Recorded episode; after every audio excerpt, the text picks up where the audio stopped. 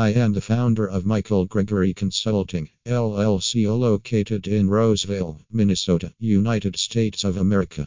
I am going to discuss about tips for minimizing bias in the mediation ampersand negotiation process. The bias is created through personal experiences, cultural upbringing, and societal norms, making it an inherent aspect of human nature. Please check out this post and know how to mitigate the impact of bias in contexts like mediation and negotiations. Understanding bias.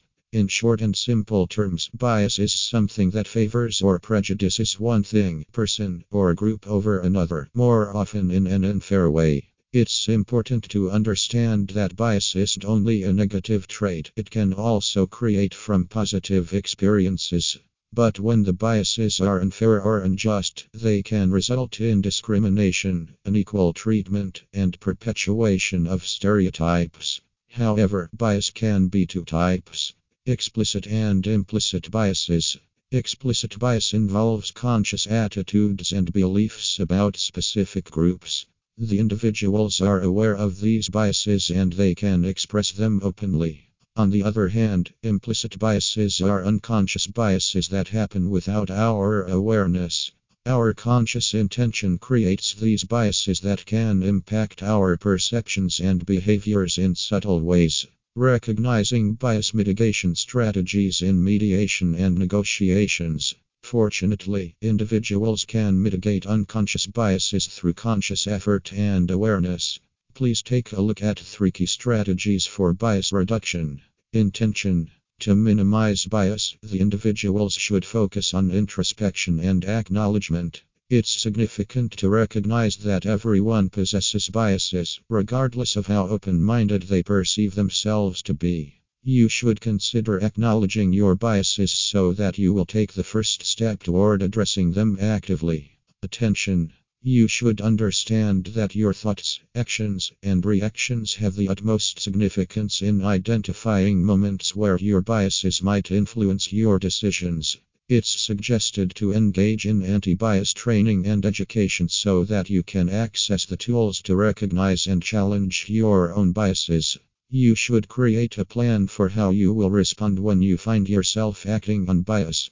Effort you should surround yourself with diverse perspectives and individuals consciously. When exposed to people from different social groups, it will help you break down stereotypes and minimize implicit biases. You need to seek out experiences, conversations, and interactions that challenge your preconceived ideas. The significance of reducing bias in mediation and negotiation. Reducing bias can affect profoundly on different aspects of your life, especially in mediation and negotiation. Improved problem solving. You need to minimize bias consciously. That's why you should open yourself up to a wider range of perspectives and solutions, resulting in more creative problem solving and innovative approaches.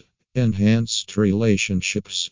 Minimizing bias helps you foster more meaningful connections with people from different backgrounds. You should be more open and empathetic in order to build stronger and more inclusive relationships.